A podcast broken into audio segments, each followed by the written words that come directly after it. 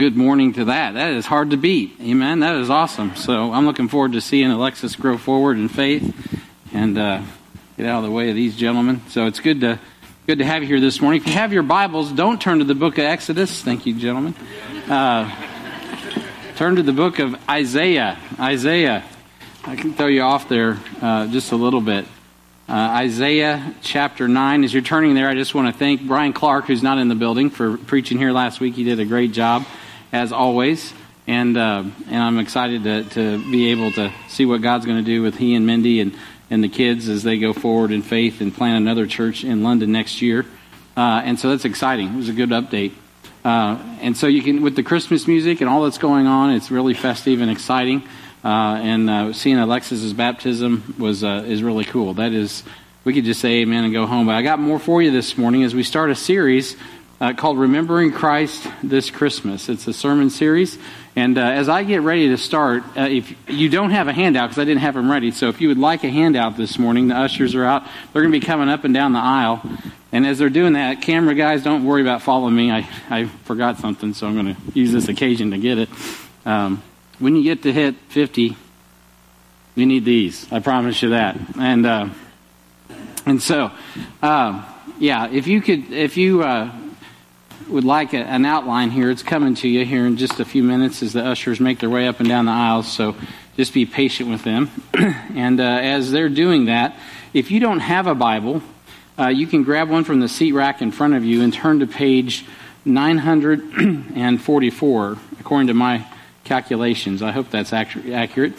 And if it's not, you can yell at me and say, wrong number, but I'm pretty sure that's it. I looked it up uh, last night. So nine forty-four. So the series I'm very excited about, it's called Remembering Christ This Christmas, and we're talking about the promise of Christmas this morning, based on Isaiah chapter nine and verse six. And Christmas has been so commercialized that it, it's almost a, a turnoff uh, to some to some of us at Christmas time. Uh, I was with Pastor Pradeep, uh, and uh, he was amazed that uh, we were that right after Thanksgiving, the next day, we're out and about and.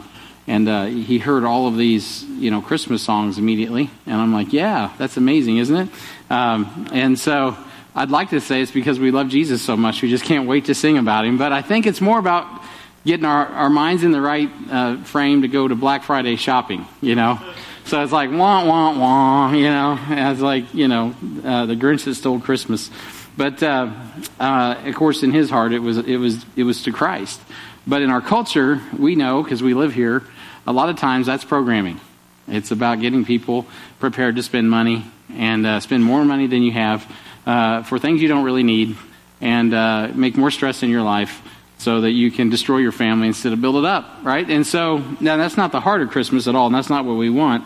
But sometimes we got to get back to Christmas and make sure we have Christ uh, in Christmas. And I want to just take a few weeks and talk about that. And uh, that's why I wanted to take this uh, opportunity to reinvigorate the real miracle of Christmas, and that's the uh, incarnation of our Lord and Savior Jesus Christ. Because we can't afford to remove Christ from Christmas. And in reality, we can't afford to remove Christ from culture. Uh, that's the only thing that holds us together.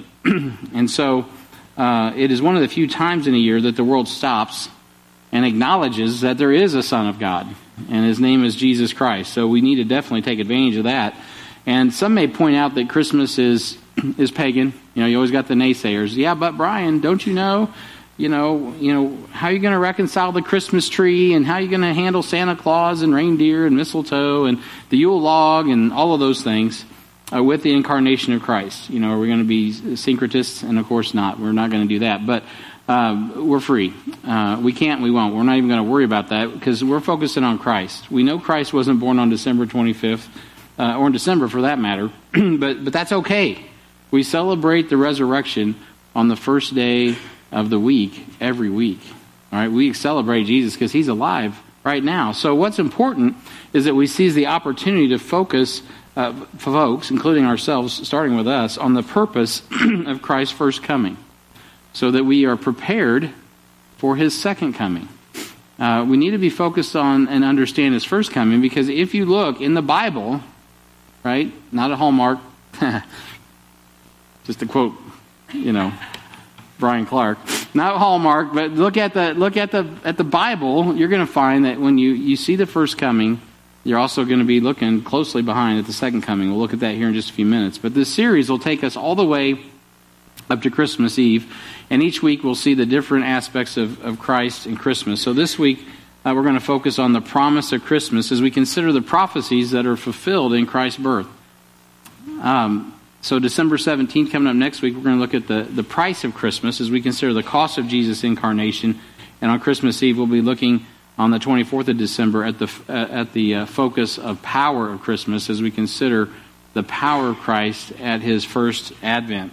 So I'm excited about all of those things. I hope you keep coming and hang around for all the study, and bring your friends and family as we remember Christ at Christmas. Make sure Christ is the centerpiece of what we're doing this Christmas. So let's dig in right now. If you have your Bibles, uh, Isaiah chapter nine, a uh, familiar passage. Um, many of us probably know this verse, could quote it, but let's look at it again with our eyeballs. Let's lay our eyeballs on the Word of God, and then we'll pray and ask God to open up some things that maybe uh, we can utilize in our lives today, some things that will glorify Him in time and eternity.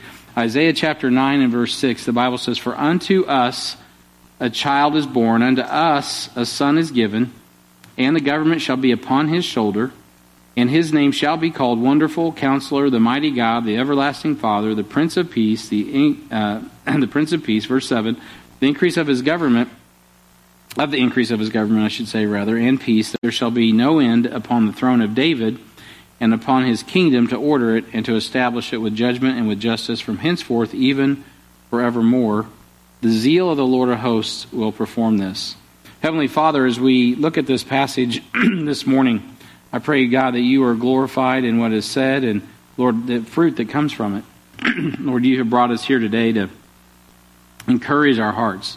As uh, we know that you inhabit our praise, we've sung about your first uh, coming, your advent, uh, when you came the first time and uh, came to manifest yourself in the flesh. And so, Father, we've lifted up your name. We've also honored the, the uh, ordinance of baptism as we've watched Alexis uh, take that step of faith and say, "I'm following the Lord obediently. I'm going to that next level, that next step. I'm counting myself as a disciple of Jesus Christ." And I pray, Heavenly Father, you honor her decision. Lord, I pray right now for those that can't be with us. I know Franny uh, Winter is in the hospital, and, and uh, she's not coming out of her sleep. And I pray, God, that you help her awake. Lord, we pray this morning for other members of the body that aren't able to be with us, and we pray for the health physically, but also spiritually. Lord, there are people, even in this room, I'm certain, that are sick of heart. Lord, there are burdens, and there are weights, and there are things that, that ruin uh, the joy of Christ, let alone the joy of Christmas. And so, Father, I pray today that, that you would just uh, quicken your word in a way that brings light and life to every heart in this room and those beyond that are maybe listening online. And Heavenly Father, I pray, God, that you would be uh, glorified in all that's said and done. We thank you and we praise you and we ask this in Jesus' name. Amen. Amen and amen. So, this passage is familiar unto, uh, to us. Unto us a child is born. And as we enter, thank you, as we enter the Christmas season, it's important to remember that a child was born, uh, not formed from the dust of the ground as was the first Adam. This child, the last Adam, was born of a woman, hearkening back to Genesis three fifteen, when God spoke to Satan of his untimely, or his ultimate, I'm sorry, defeat from the uh, seed of a woman. So this uh, this child that we're talking about is a fulfillment of the prophecy in Genesis three fifteen. It says, "I will put enmity between thee and the woman, and between thy seed and her seed. It shall bruise thy head, and thou shalt bruise his heel." And when we talk about Christmas, we're talking about the fulfillment of that prophecy. The, the baby, this baby, is that prophesied one that would, would grow to crush the head of the serpent. In seventeen thirty-nine, Charles Wesley published the famous and familiar "Hark the Herald Angel Sings." I think we all probably know that song. And uh, in that familiar song, Charles captures the essence of what we see um in the six opening words of Isaiah chapter nine and verse six.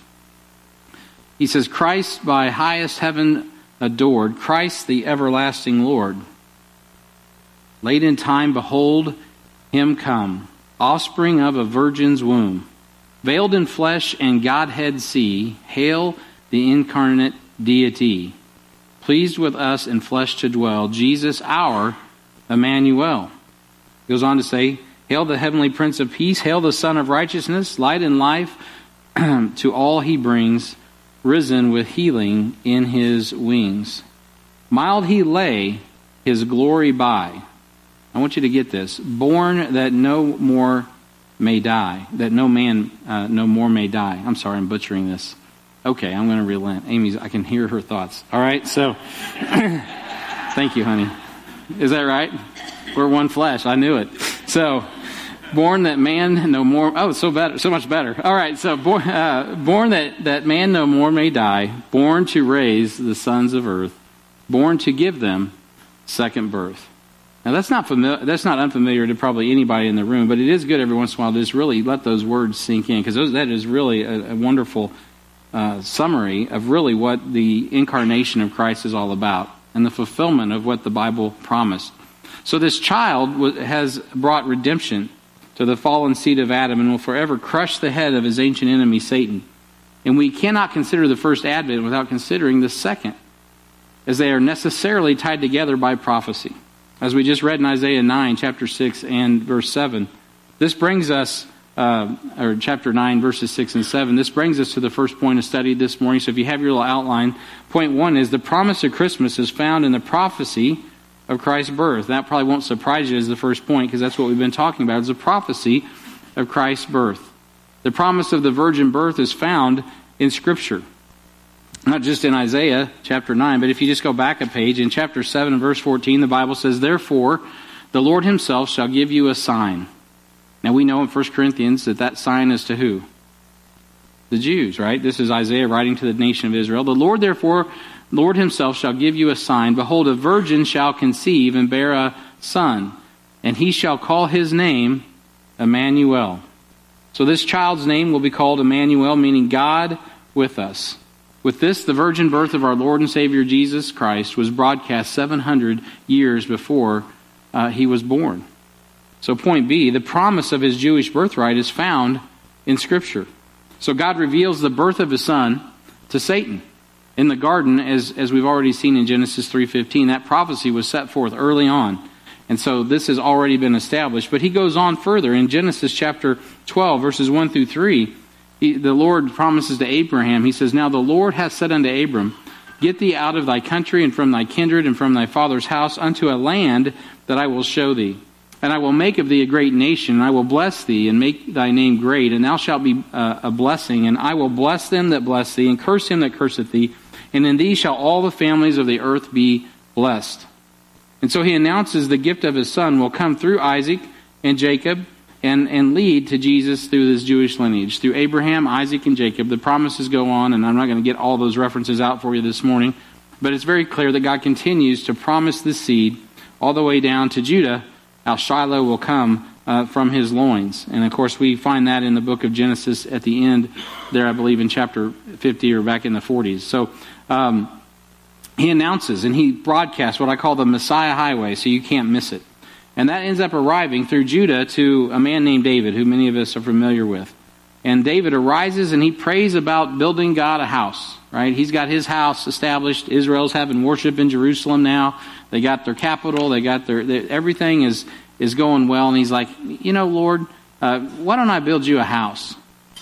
And uh, God's like, well, David, because I don't need one. I've never had one. I wasn't asking for one. But you know what? Just because you're good-hearted, I'm going to let you build me a house. We'll go ahead and go with that. And let me give you something. Since you it's Christmas and you want to give me something, uh, let me give you something back. I'm going to promise you that your seed will reign on this throne forever. Specifically, in Second Samuel chapter seven, I'll just read this, and you can turn to it if you have your Bibles. But Second Samuel seven, in verse uh, twelve, this is what the, the prophet Nathan says to David in response to David's uh, desire to see God have a, a home, a, a permanent dwelling there in place of that tabernacle. And he says in verse twelve, and, and when the days be fulfilled, and thou shalt sleep with thy fathers. So after David dies, I will set up thy seed after thee, which shall proceed out of thy bowels, and I will establish his kingdom.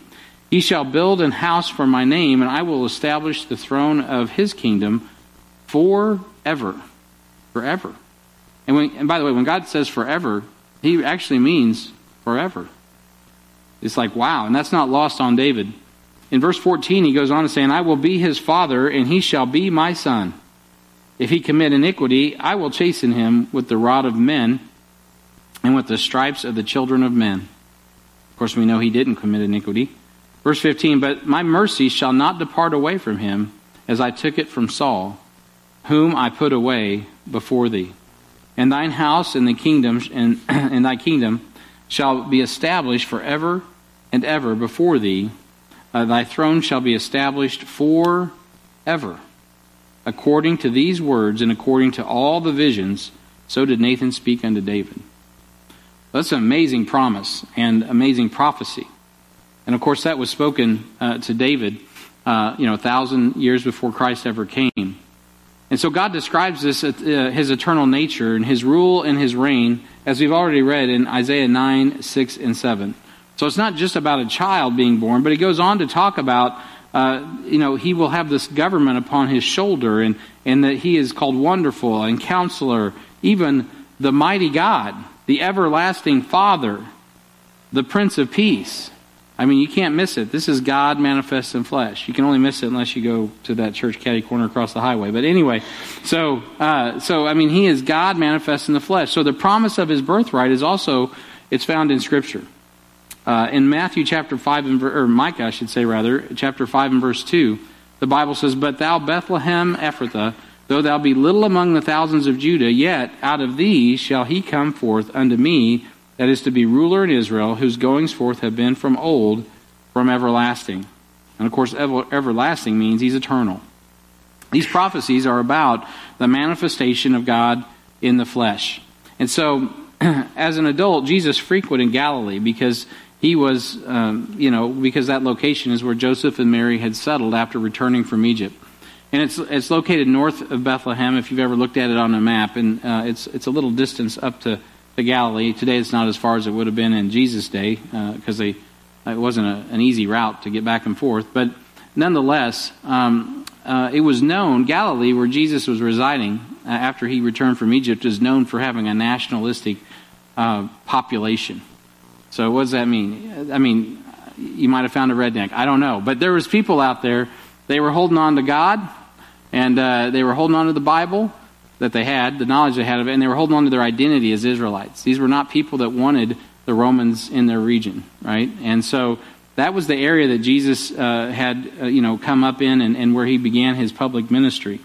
And so uh, it's interesting because um, only the Jews who took time to investigate the birth of Christ would find that indeed Jesus was born in Bethlehem, because everybody knew this guy Jesus that everybody's talking about. Well, he comes from Galilee, and a bunch of Galileans follow this guy around. I mean, Galilee, by the way, was really happy to hear about a Messiah, because they thought, well, this Messiah is going to throw off the government, man. He's going to throw off the, the they're going to throw off the uh, the Romans. Get these dudes out of here. We're going to get our nation back. That's what they were looking forward to. They wanted to see their Messiah come, but they really didn't think about how their Messiah needed to deal with their sin. Right? They were more concerned about how the Messiah needed to deal with their state. And uh, now, by the way, today, the Messiah needs to deal with the state, but it all, it's never going to happen unless he deals with individual sin, right? And so be careful today, because people sometimes are looking for deliverance in all the wrong places.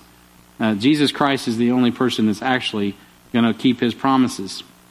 And so, um, so Jesus Christ, of course... Um, Uh, had to go down and flee into Egypt early on. And we'll talk about this a little more later. But Jesus was born in Bethlehem, as we all sing about and we all know. And we all know about that. I'll be talking about that more as we go forward. Um, but Jesus was born in Bethlehem. And at that time, Herod knew uh, that uh, there was a seed, because the wise men came and, and he was privy to the prophecy. And, and he, t- he took it to heart, so much so that he killed all the children two and under, as you guys may know. And so he committed ju- genocide. And God gave uh, gave uh, a warning uh, to Joseph, um, and uh, and he got him out of there, um, and took him down to Egypt. Now, what's interesting about that is later on, um, you know, there, Nicodemus has had an interaction with Jesus Christ, and he's sympathetic uh, to uh, what Jesus Christ is saying, and he's with the Pharisees. He's a Pharisee of the Pharisees. He's a teacher. Um, and he's trying to give a little space so they might hear Jesus, because what he's hearing from Jesus is very compelling. He's he's beginning to think maybe this is the Messiah. And of course the Jews turn on Nicodemus, and this is what they say to him in John seven fifty-two. "They answered and said unto him, Art thou also of Galilee? Search and look, for out of Galilee ariseth no prophet." And so And by the way, that actually, I wouldn't research that one. That's actually not true. There are prophets. I don't remember now off the top of my head, but there are prophets that came out of Galilee. Uh, but that's neither here nor there. Uh, but like David, this child born unto Israel was the good shepherd, born in a manger, located in Bethlehem, announced by angels and attended by lowly shepherds that walked the same hills as David, the shepherd boy, once walked. And so this, this man, Jesus, was born in Bethlehem. And today Bethlehem is occupied by Arabians called Palestinians. However, the Jewish settlements being built around Bethlehem in the West Bank uh, um, uh, by those that are repatriating the location uh, are kind of are kind of causing even more tension, surprisingly, not. Uh, and so, so who knows what will become of all that, but eventually Jesus Christ at his second coming will again take Bethlehem back and give it to his chosen people, Israel. But there are many more prophecies of Christ's first coming uh, that that chronicle in detail his movements and motions uh, from his life, um, uh, from his life from birth to his crucifixion. So even the study of Exodus is a shadow of Jesus' short time in Egypt. Uh, we, we've been studying the book of Exodus and seeing Israel, and I've been emphasizing over and over in chapter four how God calls Israel as a nation his son, right? He's the son. Well, there's a reason for that, because Jesus Christ is the Son of God. And, in, and the Bible even tells us in Hosea eleven, a prophecy in Hosea eleven and verse one, when Israel was a child, then I loved him and called my son out of Egypt. So God just points that, puts that in later on in the prophets, in the minor prophets, and Hosea drops that little nugget uh, because later on he'll pick it back up again in Matthew chapter two. Historically, God called Israel, the nation, his son, as we've seen him coming, as he's drawing them out of Egypt, and we're talking about on Sunday morning, um, normally, or most weeks. Uh, but then, you know, we see that prophetically the Holy Ghost leaves room uh, to allude to the love Israel, to, uh, to, to love Israel by calling his son, the Lord Jesus Christ, out of Egypt. So in Matthew two and verse thirteen, uh, God says here in the Word, and when they departed, behold, the angel of the Lord appeared to Joseph in a dream, saying, arise and take the young child and his mother and flee into Egypt, and be it out there uh, until I, I bring word, uh, for Herod will seek the young child to destroy him. And when he arose, he took the young child and his mother by night and departed into Egypt, and there and they were and was there until the death of Herod, that it might be fulfilled which was spoken of by the Lord by the prophet, saying, out of Egypt have I called my son. Oh, wait a minute. I thought that was talking about Israel in Hosea, but yet in Matthew it's talking about Jesus Christ. Why is that? Because that's how God's work God's word works. God is laying out that prophecy, and it has a dual meaning. In one sense, it deals with the nation of Israel, his son. But in this sense, God is also likening that it's a shadow of his son, and he will also die for the sins of Israel as well as the sins of all mankind. So, your first point is complete. The promise of Christmas is found in the prophecy of Christ's birth. Right? So the prophecy of Christ's birth is a big deal, and I didn't exhaust that. We could go on and on. When you start getting into to shadows and types and all of those things, man, this, this it just explodes off the pages in the Old Testament. And it's like, how could you miss it? But yet many people did. Just like many people today will go out and they'll go shopping and they'll go to the mall and they'll buy gifts and they'll listen to Christmas songs and they'll they'll go watch Handel's Messiah. Or, or the, we just saw a great performance of uh, of uh, the Christmas Carol this week. It was wonderful with the gospel kind of weaved in through all the songs. And people will listen to that thing and they'll do all of that. And you know what they'll do? They'll miss Jesus in Christmas. They just won't really see what the first advent is all about. They really will miss the reality that Jesus didn't just come to this earth to bring peace by being a child. He came to bring peace by dying on the cross for our sins, right? They leave out the, the crucifixion. They leave out the resurrection. They leave out the price of our sin. It's hard to think about that, isn't it? That our sin cost an innocent, the only innocent man, his life. And when you read those prophecies about how God will chasten his son for his sin, but I won't forget my mercy, we all know that son that got chastened is us, right? Jesus didn't deserve that, but he got it. He took it for us. So the second thing we need to look at is the promise of Christmas is found in the purpose of Christ's life. Christ's life had a purpose. Maybe, maybe this morning your life needs some purpose. You need to get fired up about who Jesus Christ is and, and what he's done for you. And, and you know what? Then your life will be meaningful. There's a lot of vanity in this world. A lot of people looking for opportunities to, to uh, find the next uh, adrenaline rush. And you know what? You're not going to find anything that's going to satisfy your soul outside of Jesus Christ and His Word. You'll just be living off the next high, the next uh, the next uh, you know thing on your phone that pops up, or the next uh, thing you hear, or the next thing you see, this next thing that stimulates you to just kind of keep you in that trough of life until you get to the end and find out it was pointless without Jesus Christ. Now, I'm talking to the choir this morning. I think most of you probably already know that's that's not your case. If you're born again, you know there's more to this life, which is great. Jesus Christ's life had a purpose, and so does yours. Our, my life and your life has a purpose this morning, and we need to recognize that. The first thing that we see this morning in regard to the purpose of Christ's life is that the purpose of Christ's incarnation uh, is to reveal uh, the invisible God to man. Uh, forgive me, I have a typo there. It says as to, as reveal. So it is to reveal uh, the invisible God to man. So John chapter one and verse eighteen says, "No man hath seen God at any time. The only begotten Son, which is uh, in the bosom of the Father, He hath declared Him." So no man seen Him. However, John fourteen says this in verse eight, "Philip saith unto Him, Lord, show us the Father, and it sufficeth us. Sufficeth us. Show us the Father, God, and we'll be we'll be good. Jesus, just show us the Father." And just, this is what Jesus said: "Have I been so long a time with you, and yet hast thou not known me, Philip? He that hath seen me hath seen the Father. How sayest thou then, show us the Father?" If you're going to see the Father, who are you going to see? Jesus. That's right. Because He is God manifest in the flesh.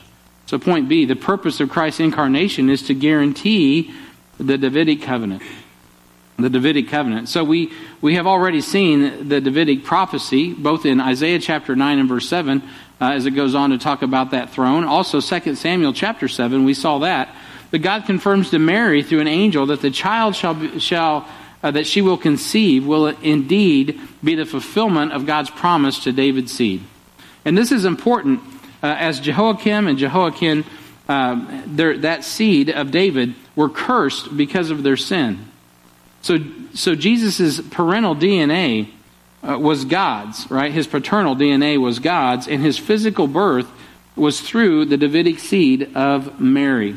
So He is God's Son from the line of David, but His father is not Jehoiakim of Jehoiakim's seed. It is God the Father that has, has given Him that D N A. So Luke one thirty-one says this, "And behold, thou shalt conceive in thy womb, and bring forth a son, and thou shalt call his name Jesus. He shall be great, and he shall be called the Son of the Highest. The Lord God shall give unto him the throne of his father David. And he shall reign over the house of Jacob forever, uh, and his kingdom there shall be no end." And and so this is a promise that Jesus Christ, who is God manifest in the flesh because of His paternal D N A, um, or did I get that right? His fraternal, the Father, His Father's D N A uh, is what is what gives Him um, uh, the right to the, the sinless to be the, the inherit the throne forever and ever. So he has not t- he has overcome the curse of Jehoiakim uh, that was before him. So the purpose of Christ's incarnation was also to provide an acceptable sacrifice for our sins. So Hebrews two nine says, "But we see Jesus, who was made a little lower than the angels for the suffering of death, crowned with glory and honor, that that he, by the grace of God, should taste death for every man." By every man. So he's already tasted death for every man. Hebrews ten four says, "For it is not possible that the blood of bulls and goats should take away sins. Wherefore, when he cometh into uh, the world, he saith, Sacrifice and offering thou wouldest not, but a body thou hast prepared me."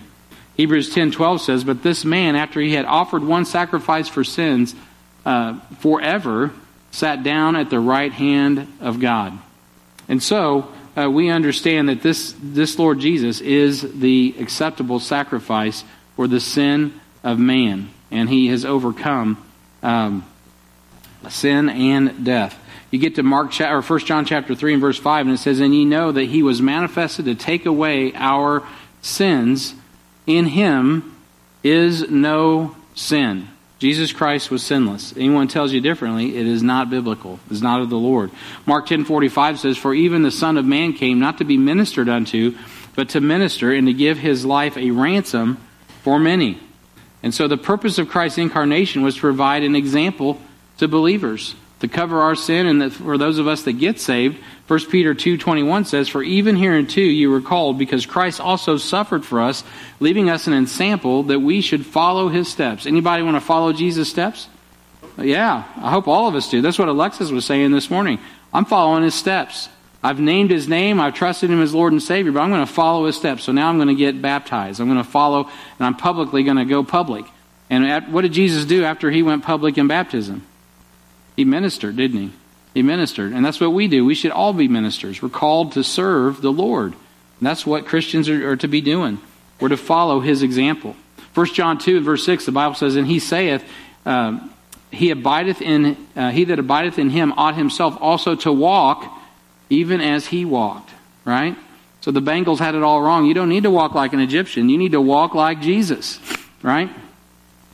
Amen. So First John two six, "He that saith that he abideth in him ought himself also to walk even as he walked." You say you're a Christian. Come on, man. You need to walk like one.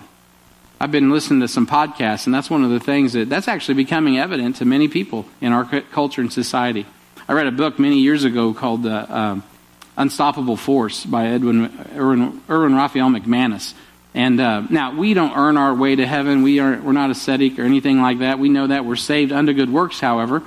And man, uh, Irwin made a good uh, comment in this book he wrote about, and he lived in Southern California, and he's like, man, how can I, how can I be a Christian, and I'm summarizing this, uh, how can I be a Christian and not be zealous for God when my neighbors are Hindus, when my neighbors are Muslims? You know, how can I have a casual Christian life and just lay back and not be zealous for God when I got guys that are praying three times a day toward Mecca next door? And I got people that are that are so serious about their Hindu faith, man, their dietary constraints, all those things, they're not going to even think about it. And they don't even have the Spirit of the living God in them. They're doing all of that in the flesh for a false religion. I mean, how can we as Christians just roll up like no big deal and be so casual? We can't be. We can't be an accomplished submission to God and the power of God for the glory of God. What do we do? We walk like Jesus, and we take the pattern of Jesus, and we, we walk it all the way out, even if it means our, our death, which in America a few of us are worried about, and praise God for that security. But you know what? Our real security is not in our in our identity as a United States citizen. Our, our security is in Christ Jesus. And even if you die, you're secure in Christ. And so God traipses people through our lives as a church, people like Pradeep and others that come through, Pastor Rajan. And these boys, when they're doing the ministry, when they're following Jesus Christ, it might really mean their life, because there is no security from the state. Their security is solely in Jesus Christ. And beloved, it's important that we get that. We follow Christ and we go all the way, especially especially when it's it's so easy here. What are we going to do? Take some ridicule? Someone give us a... You know, the high sign with the back of their hand or something? Oh, well, hey, whatever. Uh, Jesus is Lord, and he loves us. Man, we ought to walk in his ways. And you know what? What you'll also be so shockingly surprised to find is there are tons of people right here in Cass County or Henry County or Bates County or uh, Jackson County or uh, Overland Park. What's that? Johnson County? Whatever county you live in, either Johnson counties. Uh, I missed one. Yeah, well, there's Missouri and there's Kansas. We won't talk about Kansas. No, I'm just kidding. I don't want to offend Bob Hall. Um,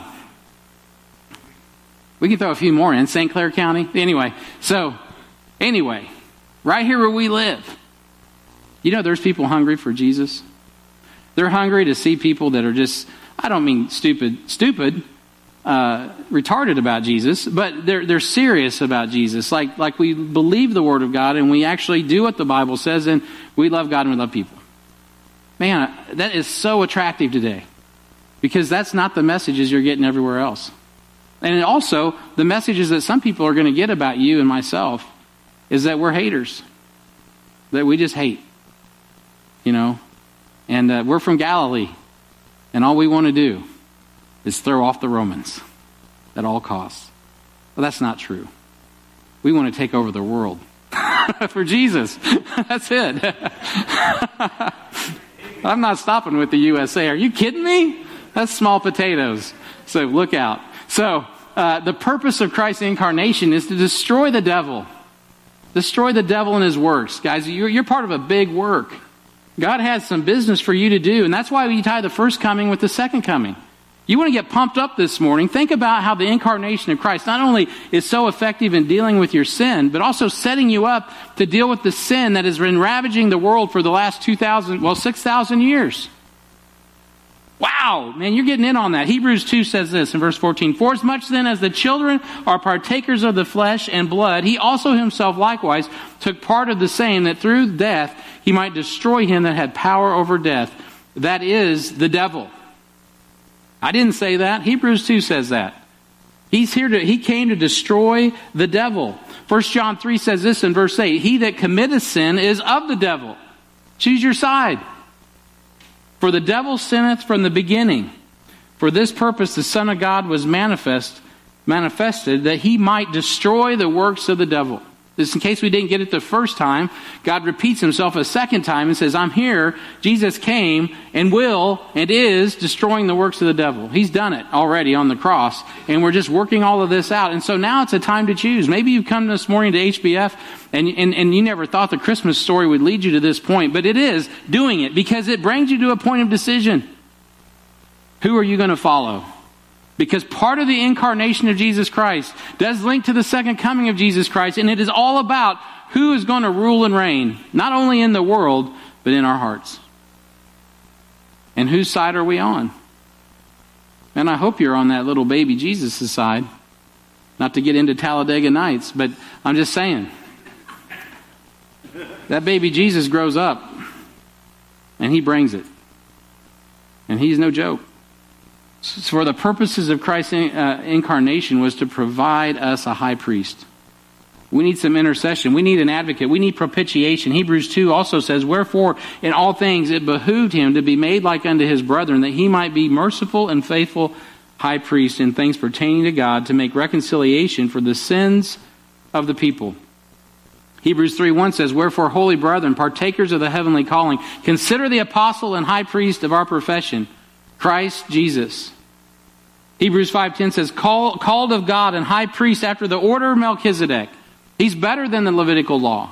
He's better than the law of Moses. Why? Because he fulfilled the law of Moses. So before the law, there was another priest. His name was Melchizedek, the one that you see the first mention of tithes to. And that's Abraham gives him a tithe after defeating the Confederate army that went in to, to defeat Sodom and Gomorrah. And they took Lot, his nephew. After whipping them and getting all of that, uh, Abraham says, "Hey, Melchizedek, here, let me give you a blessing." Jesus Christ is a, is the, is a high priest after the order of Melchizedek. The purpose of Christ's incarnation was to overturn the curse upon Adam's seed. This is not just, a, a, when it does say unto us a child is born, it certainly is dealing with the nation of Israel historically and also prophetically. But it's also dealing with us. Us meaning you and I. And we know that from the scope of the prophecy starting in Genesis three fifteen. That seed of a woman was not just going to defeat uh, the foes of enemy, uh, the, the, the foes of Israel. This seed of a woman was going to def- defeat the greatest foe, and that is the devil, and the impact that he has had on Adam's sinful race. In Romans five and verse twelve, the Bible says, "Wherefore is by one man sin entered into the world, and death by sin, so and so death passed upon all men, for that all have sinned." You know, you meet some people sometimes that say, "Oh, I've been saved my whole life." Really? You've never sinned your whole life? "Oh, no, I'm a good person," right? And that's always, I used to say that when I was lost. That always means when you say, if you're lost, this is how you measure yourself as a good person. You look around the room and you remember, James says, "I'm not a very good guy," or whatever you said up here. Not the best son or something. Anyway, I'm just picking on you. But you try to find somebody that you can say, "I'm better than him." You know, whoever, "I'm better than that person." And then you say, "I'm a good person." Why? Well, because I'm better than them. Hey, I'm telling you, your standard is way, no offense, James, your standard is way too low, right? It's not comparing ourselves with ourselves. The Bible tells us that's unwise, even for the redeemed. There's only one standard, and that's Jesus and his perfection. I tell you what, beloved, Jesus came to die for the sin of the world, to redeem Adam's sinful race. In Colossians two, the Bible says he's blotted out, right? Blotting out the handwriting of ordinances that was against us, which was contrary to us, and took it out of the way, nailing it to his cross. Where's my condemnation? Where's your condemnation? It's been nailed to the cross if you're saved. If you've acknowledged the fact that, you know what? Compared to Jesus Christ, I'm not a good person. As a matter of fact, I'm a wretch. And it is my sin that hung him on the cross. But you know what you'll find when you come to that realization and you call upon the name to be uh, the name of the Lord to be saved, is that your very sin is nailed to that cross. Man, isn't that incredible? That's what propitiation's all about. It's a big old word, but man, instead of you, it was Jesus. And he replaced you on the cross because, well, here it comes. He loves you. Joy to the world. The Lord has come. Amen? And so, point H. For hedges. The purpose of Christ's incarnation was to glorify the Father. In John thirteen thirty-one, therefore, when he was gone out, Jesus said, now is the Son of Man glorified, and God and God glorified in him. John fourteen thirteen says, and, and whatsoever ye shall ask in my name, that will I do, the Father, that the Father may be glorified in the Son. John seventeen four says, I have glorified thee on earth, I have finished the work which thou gavest me to do. And so it's worth noting that discipleship was was so important that it was part of the purpose of Jesus' incarnation. In addition to atoning for our sins, he was responsible to leave behind disciples who could carry on the mission.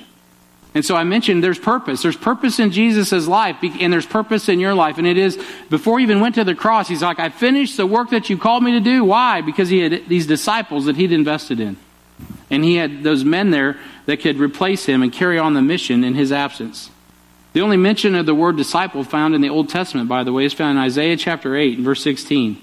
And this is what it says. It says, bind up the testimony and seal the law among my disciples. Bind up the testimony and, and seal the law among my disciples. This is clearly a, a prophecy concerning the disciples of Jesus that expands uh, from the twelve even to us today. The reason that we have the revelation of Jesus Christ, which is, it tells us in Revelation, chapter, in the first chapter, that the testimony of Jesus Christ is the spirit of prophecy. You know why we've got all of that? Because we're the bride of Christ. We are the disciples of the Lord Jesus Christ. We're following him, and, and we have been, we've been commissioned to carry out the Great Commission, to take the word where it needs to go. The reason God has given us insights on the end days is so that we can go forward in faith and proclaim the message that he has entrusted to us. We have, beloved, listen to me. We, we have this testimony. Bind up the testimony.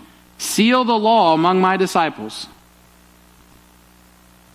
Part of Jesus' incarnation was the Word that became flesh, entrusting the Word to his, his inspired Word to his disciples.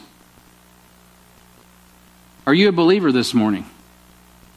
Amen. Now, are you, yeah. Are you a believer? Amen. Yeah, be bold. It's okay. It's Christmas. It's Christmas season. I'm a believer. You're a believer. That is great. You got to start there. Because if you don't start there, you can't be his disciple. You got to start there. You must be born again. Now, let me speak to us that that follow him. You know, are we really disciples? Are we disciplined? Are we being taught? Are we... Are we actually disciplined in the Word? Are, are you knowledgeable of what your task is? Who God saved you to be so you can accomplish that which he has saved you to do? Not everybody in this body, local New Testament church, is called to do the same thing. Not everybody's called to be a pastor. Not everybody's called to be a deacon. Not everybody's called to be a Sunday school worker. Not everybody's called to mow the lawn. Not everybody's called to change out the trash. Not every, every, God has this body fit together, and as a disciple, it's important that you follow Jesus so you can find out who you are, and he can accomplish his will through you. And I not really don't want to get even into the details of what you do, because that's really not important. It's who you are. It becomes who you are. So you can say, sir, yes, sir, when God calls you to go. Go ye therefore and teach. You're going to do that no matter what you do. Whatever you put your hand to, you're willing to do for God's glory. And so, if you're not doing that now, if you're not committed to carry the, the words of God to the next generation, uh, you know what? It's time to commit to that, no matter the cost, because that's what a disciple does. If you if, if if you want to commit your life to something that's profitable and find purpose, commit it to being a disciple of the Lord Jesus Christ, learning who he is so you know who you are, so you have something to give to the next generation that is much more valuable than anything else they're going to find in this planet. And, and uh, the purpose of Christ's incarnation was to overturn the curse of David's seed. I've already mentioned how uh, Jehoiachin of Judah and, and Jeconiah were in trouble with God. And so in Galatians four, the Bible tells us in verse four, "But when the fullness of time was come, God sent forth his Son, made of a woman, made under the law, to redeem them that were under the law, that we might receive the adoption of sons." And lastly, when it comes to purpose, the purpose of Christ's incarnation was to reconcile man to God. Amen? That's why we preach the gospel. That's why we make disciples. It's got part of God's program. Evangelism, right? Uh, discipleship, missions, those all just keep recycling. And if you're a good disciple, you're going to be a good evangelist. And if you're a good evangelist, you're going to be out on mission. It's all just working together because that's who God has saved us to be. That's our purpose, and that's why Jesus came and entrusted us his word. He wants men to be reconciled to God. Second Corinthians five nineteen says, "To wit, that God in Christ, uh, was in Christ, I should say rather, reconciling the world, word, world, I'm sorry, world unto himself, not imputing their trespasses unto them, and hath committed unto us the word of reconciliation." Hebrews two seventeen says, "Wherefore in all things it behooved him to be made like unto his brethren, that he might be merciful and faith, a faithful high priest in things pertaining to God, to make reconciliation for the sins of the people." In T- uh, Timothy chapter two, First Timothy two five says, "For there is one God and one mediator between God and men, the man Christ Jesus, who gave himself a ransom for all, to be testified in due time." And it is worth noting here that all means all. The sacrifice of Christ is available to all who call upon the name of the Lord Jesus to save them. And that's why he calls all men everywhere to repent in Acts chapter seventeen and verse thirty. And so the promise of Christmas is found in the prophecy of Christ's birth. It's found in the in the purpose of Christ's life. And lastly, and I'll be quick here, the promise of Christmas is revealed in humanity, in the humanity of Christ's life. You see, Jesus was all God, and yet he was all man, point A. And so Hebrews four fifteen says, "For we have not a high priest which cannot be touched with the feeling of our infirmities, but was in all points tempted like as we are, yet without sin." In Jesus' earthly ministry, he was tempted in the wilderness and passed the temptation to fulfill the lust of the flesh, the lust of the eyes, and the pride of life. Like us, uh, Jesus had a body, according to Matthew twenty-six twelve, "For in that he hath poured out the ointment on his, uh, ointment on my body, she did it for my burial." His physical body died, uh, and, and he died on the cross. He was anointed for that, according to Matthew twenty-six twelve. Like us, Jesus had a soul. John twelve twenty-seven says, "Now is my soul troubled, and what shall I say? Father, save me from this hour, uh, but for this cause came I unto this hour." As a human, he was conflicted, even in his soul, about the difficulty of his call. In Matthew twenty-six thirty-eight, "Then saith he unto them, My soul is exceedingly, or is exceeding sorrowful, even unto death. Tarry ye here and watch with me." The weight of my sin and the weight of your sin brought that little child Jesus to a point of a, a full-grown adult man at thirty-three years old, and he is anguishing over his over our sin because he's never committed any. Though he was tempted on all points like us, he was without sin. He died for my sin and for your sin. Like us, Jesus had a spirit. Mark two eight says, "And immediately when Jesus perceived in his spirit that they so reasoned with, uh, within themselves, he said unto them, Why reason ye these things in your hearts? And when Jesus had cried with a loud voice, he said, Father, into thy hands I commend my spirit. And having said thus, he gave up the ghost." Though he was God, he looked like a man. Though he was God, he looked like a man. To his family, he was a baby that was born in Bethlehem, right? He was just a child and he grew up. To his community, to his disciples, he was a man. To the Jews, he looked like a man, but he spoke with authority of God. In John eight fifty-seven, as he's uh, filleting the the uh, the uh, uh, Pharisees over there, it says, "Then saith the Jews unto him, Thou art not yet fifty years old. How sayest thou, how sayest thou that you've seen Abraham? Jesus said unto them, Verily, verily, I say unto you, before Abraham was, I am." They thought they were looking at a man. He's like, "Oh no, I saw Abraham." Why? Because he's the one that gave Abraham the prophecy. Even after he created Abraham, he's the one that br- he's the one that brought Abraham forth. Even after his resurrection, Mary Magdalene mistook Jesus for the gardener. For goodness' sake, In John chapter twenty and verse fifteen, Jesus saith unto her, Woman, weep, uh, why weepest thou? Whom seekest thou? And she, supposing him to be the gardener, saith unto him, Sir, if thou have uh, borne him hence, tell me where thou hast laid him, and I will take him away. She's looking for a dead Jesus, and he's alive. You know what? That's a wonderful thing to consider. You know, don't leave Jesus in the in the manger. Don't leave him on the cross. He's alive today. And he's an amazing uh, God. He loves us and wants us to know him. His incarnation is so important.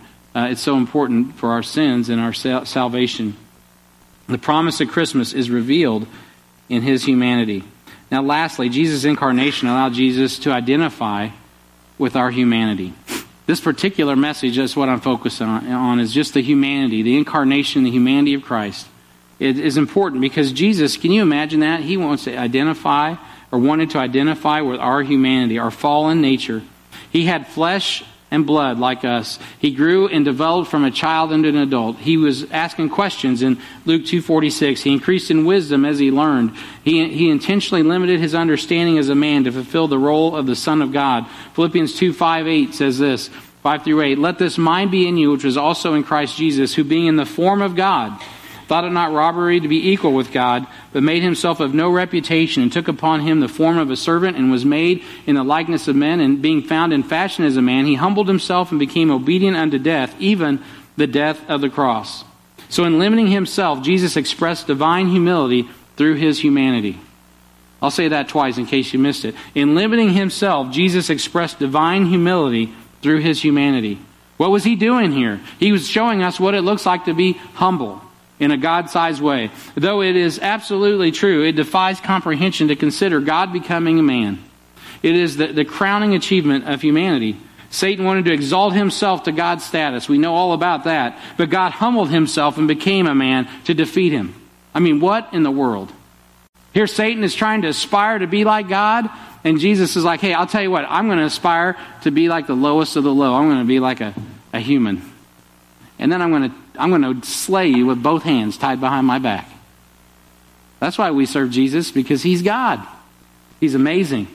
He prayed to his Father like a human would do, like we do. He tempted. He was tempted as we are, as I've already mentioned. He he learned obedience through the things that he suffered. He hungered. He thirsted. He was weary. He was tired. He slept. He loved. He had compassion. He was angered, and he was grieved, and he wept, and he experienced joy, and he was troubled, as we've already seen, and he sweat drops of blood for my sin and your sin.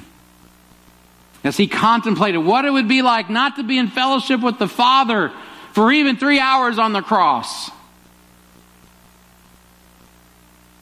And he suffered. And he bled. And he died. Jesus came to this earth to die like a man, because he was a man, yet he was God. And he was buried like a man, but he was God. And he rose again the third day. Only like a man who is God. And if you want to resurrect from the dead, beloved, your faith must be in that one man. God manifest in the flesh, Jesus Christ our Lord, the incarnate Son of God. Because the promise of Christmas is found in the prophecy of Christ's birth, in the purpose of Christ's life, and it's revealed in the humanity of Christ's life. So, unto us a child is born.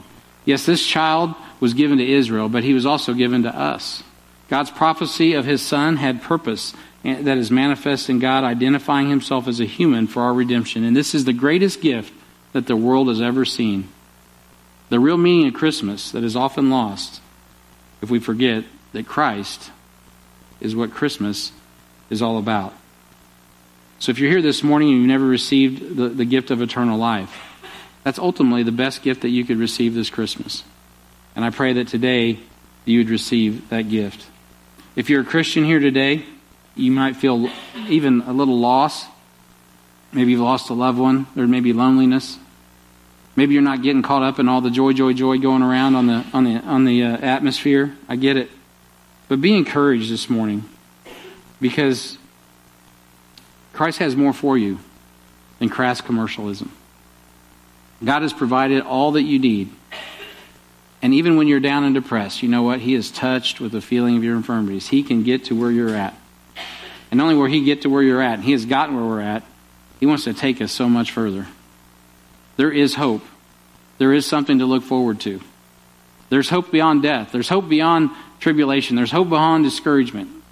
And it's found in Christ. So next week when we get together, we're going to go to the next comma, and we're going to look at the Son that was given. But today, let's just take a moment. And let me just ask you, what has God spoken to you about this morning in relation to your life and the incarnation of Christ and how he has affected you? Hopefully this morning you're saved. If you're not saved, that's the, the, I guarantee you that's the first thing that God wants you to consider is, if I died, where did I spend eternity in heaven? Has the incarnation of Christ had an impact on my life that will resurrect me and give me eternal life with him? If not, why not? Because the message is simple. Jesus Christ came and died on the cross for our sin. He was buried, and he rose again the third day. He is alive right now. And if you're lost and you know you need to be saved, I've been where you're at, the Holy Spirit of God, without me even telling you, is talking to you, and he's all up in your business, and he's telling you, you need to be saved. You n- must be born again, and you know you need to. You need to step out by faith and receive the gift of eternal life. It is a free gift. You can't earn it. You can't jump too high. You can't do ten jumping jacks and get it. There's no. You don't have to work your way into heaven. You don't have to get baptized. All you got to do is receive it. You got to receive it, though.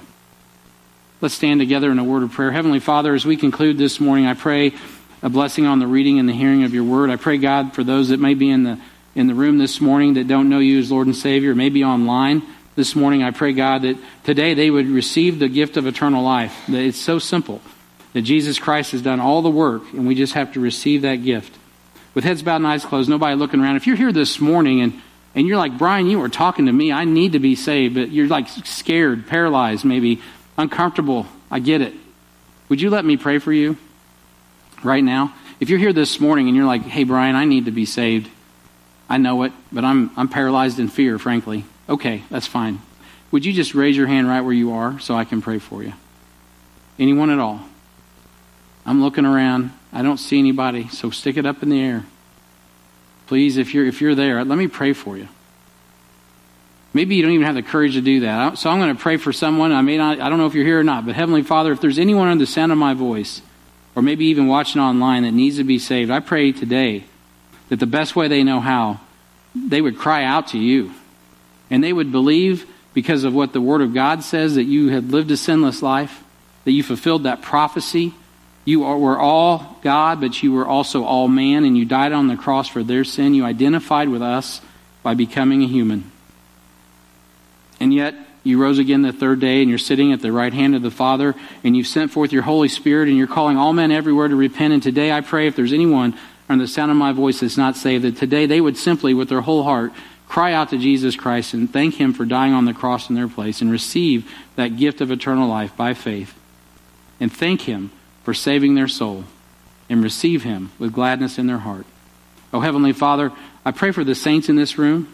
Lord, I know without raising hands, there are people here that they've lost loved ones, and, and this time of year is not always the easiest. There's people struggling with cancer. We have members laid up in the hospital right now, and Lord, it doesn't always go as smooth as a Hallmark movie. And so, Heavenly Father, we pray this morning for your saints, that you just encourage our hearts in this series in the next few weeks, that you have us prepared to, to take the gospel out uh, and give the real meaning of Christmas in the next few uh, the next few weeks, and even today as we go to lunch in different places, Lord. I pray, God, that your good hand would be upon your saints and that you would advance your kingdom for your honor and glory. We thank you and we praise you and we ask this in Jesus' name. Amen. Amen. Thank you for, for listening. You may be seated. We're going to have a few announcements. I'm going to invite Mitch Newland here in just a moment to, to come up and pray over the offering. And uh, as he does that, uh, you can go ahead and come, Mitch. Um, he's going to have a few things to share after after he prays over the offering. We thank. I want to thank you for coming this morning. Um, I had. Oh, I just want to remind you, if you're part of the A V team, uh, remember we have a meeting right after church in the library. And so, uh, so uh, if you could, no, Mitch, get that one over there. You'll have a hard time with that boom mic. You look like Elvis up here. You'll have to get it sideways. And it's not good. So uh, anyway, but Mitch has just returned from a trip uh, to uh, to uh, Oaxaca, and uh, he's going to share that with you after he prays over the offering. And, and as he uh, pr- prays, gets ready to pray, I just want to remind you that uh, on the twenty-fourth of December, we're going to be taking up a special love offering for missionaries, as we do every year. It's our Christmas offering. It's in the bulletin, so you can see that. So be praying about that. Thanks, Mitch. All right, let's pray. Dear God, we thank you for today. I thank you for uh, just the message that you've laid on Brian's heart to preach to us, and I just pray that we would receive it. And Lord, we thank you for your provision that you continually have in our lives. Uh, I pray that we'd be uh, giving back to you joyfully, and uh, that we would know that all we have is only because of you. And I pray that you would just uh, just continue to increase the offering uh, supernaturally, as you always do, and that you continue to provide for your saints and for uh, your your building and your body. And we just give you all the glory for it. In Jesus' name we pray. Amen. All right, guys. So as you know, I think they already got pictures going. So we went to Oaxaca, Mexico to minister to Joe and Amy Hendricksman, our miss- missionaries down there in Oaxaca. This was our team this year. So you had uh, Kinley and Linda Jones there in the middle, and Mickey Fox uh, on the left, right, whichever side that is. And uh, this is actually up in a town I'll talk about in a minute. So this was it was a super good trip. We did about ten days. Two days of it was travel. And uh, go ahead and go to the next picture. Oh, go back. Where's the one on their wall? Was that the first picture? There you go. So they painted this. This wasn't on the wall last year at the mission base, and uh, they painted this on there. They had a lady from their sending church paint this. That's the state of Oaxaca. So Mexico, if you know anything, it's kind of laid out. They have states, and uh, where they at, where they are at, is Santa Maria, which is down there at the very bottom. You see Bahías de Hualtuco, and then Santa Maria above it. That's where they're at. And Oaxaca City is like an eight-hour drive through the mountains, just to give you a reference of how big that is. And then, they, obviously, the magnitude of God's love and the scope of their responsibility. And go ahead and go to the two pictures over. So this is the church building. Last year, Caleb and I got to go down, and this building was not there.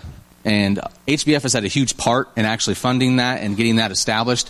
Caleb and I got to pray with Joe over the land last year, and just to see how much has progressed even in the last year is amazing. I mean, they didn't have a church building uh, for their people to meet in. They were renting a place.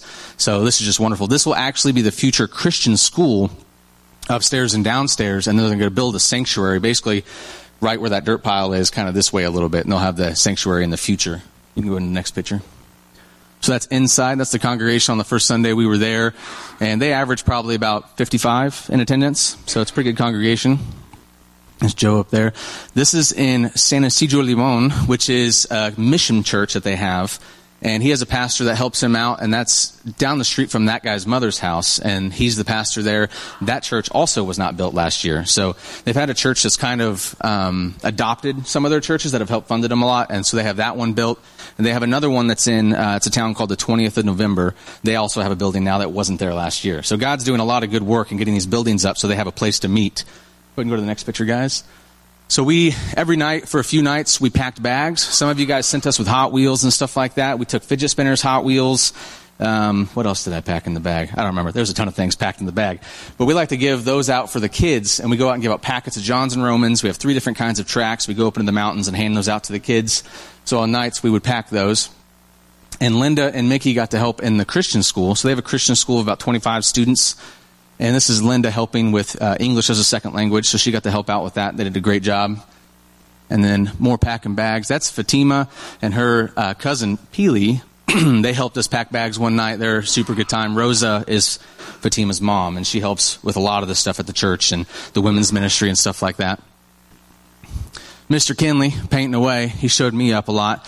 So we painted the exterior and the interior of the church, or of the future Christian school. So go ahead and go to the next picture. And this was on Wednesday night. It's the twentieth of November. We did a little children's lesson out there. He usually has a church service out there, but there wasn't a lot of adults that night, so we just focused on the kids. And Linda and Mickey did a puppet show. And after that, three of those kids sitting there got saved afterwards, so that was awesome. And that was a beautiful view on the mountains up in that town, and there's a family that lets us do everything there at their house. So we set up a little impromptu uh, screen for the puppet show, and it was a great time. All right, so the, probably one of the coolest things that we all agree that we did is we were out in town in Santa Maria giving out packets and just going around the town to some of the markets. And we were driving, and we found there's a second-class bus stop. And if, at that second-class bus stop, there's a bunch of people there. And Joe had never noticed that before. They'd never been there before. So we roll up in there to go find out what's going on, and it's a bunch of refugees from South America. And they had walked, some of them, for up to thirteen days to get there. So we stopped, Joe left us there, and then he went and got a bunch of bananas and apples at the store, came back, we gave them all packets, and then we gave them all apples and bananas, and then we came back about four hours later, we left, and we prepared one hundred ten meals and came back and fed them all. So it was a huge blessing. Uh, this is actually something, and that kid's from Honduras. We were playing with him for quite a while with that ball. And uh, I came back later and gave him a soccer ball. And uh, so these people, it's a new batch literally every day. So they're getting new people in through that town every day.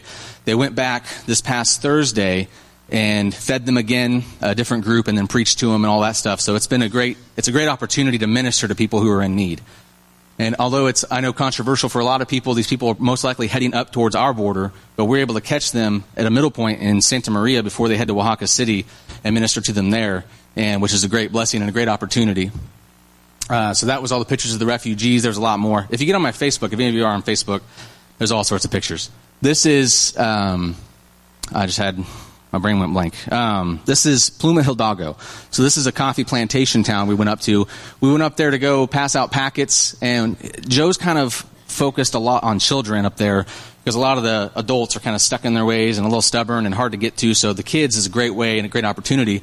And on our way up there, there's an elementary school up the hill. And we didn't know, and Joe didn't know, this was a kindergarten down the hill. It's a very steep hill to get to. So we were able to get connected with that, and they all came up the hill to see us, and we gave them all the toys and everything like that. So they all got Hot Wheels, and it was a good time. But the town we went into um, in Pluma, we went up there to kind of relax for a little bit, but also give out packets. There was some sort of event. It was a, um, a vaccination or something, and all the kids literally came to the center of town. So we didn't even have to move. All the kids came to us. So we gave out packets to all the kids in town, and uh, that was pretty cool. And uh, if you go back a couple slides, that's the mountains from the coffee plantation up in uh, up in uh, Pluma. That mountain right there on the other side of that is Santa Maria. So that's just a reference where that's at. Go ahead and go to the next picture. Saturday we did a youth event, and uh, one of the we did a scavenger hunt. One of the tasks was to get a taxi driver to take a picture of us inside of his taxi. So that's me and the three boys that were teenagers inside of his taxi. This is just a view from uh, there's a lighthouse that he takes us to every time, and it's up on a, a cliffside, and that's just a picture from there. This is church on Sunday. You can tell we painted, so we did a we did the cream color all the way around the top, and then they're going to paint different colors, hopefully, uh, along the bottom for the classes and stuff like that. So we did all that work for them.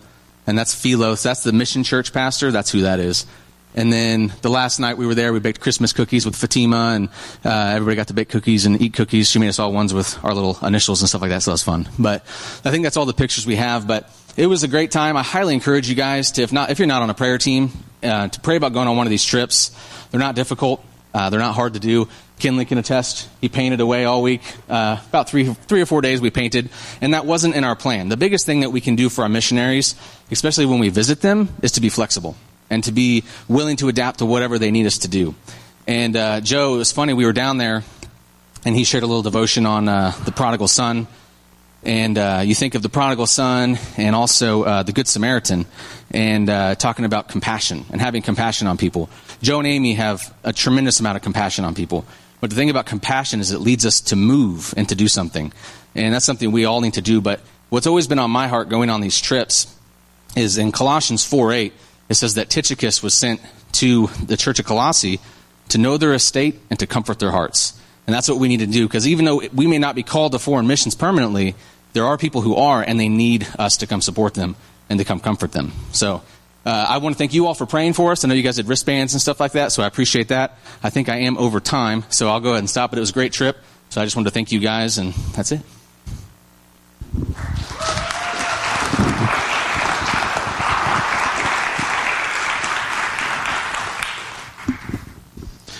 Okay. I got a couple of closing announcements, and then we will be out of here. Um, one of the thing, there's several things in your bulletin. I'm not going to go over all of them, uh, but there's a couple of inserts in there. One of them, uh, Brian mentioned, is the um, Christmas offering. So we do that every year. Um, we'll take it up officially on Christmas Eve, but the online giving option is open now, um, and that, that money all just goes directly to the missionaries that we support. So if you're interested in giving to that, that's available now. Um, next week, uh, Mitch didn't mention, I thought he might, the uh, Kingdom Seekers are doing a, a bake sale. They do that every year in December, and uh, we've done that, I don't know, three or four years in a row now. And this year, the funds from that are going to go help uh, put some lights out on our playground so they can play, especially like on Wednesday nights when it gets dark so early. Um, so they're going to be doing that next week. So if you can bring things to sell in the bake sale, Um, or if you obviously want to buy uh, things in the bake sale, that'll be taking place in the foyer right after church next Sunday. Um, so that, that'll be a good uh, fundraiser for them. They do that, like I said, every year. And then uh, the Christmas boxes, the Christmas food boxes that we do,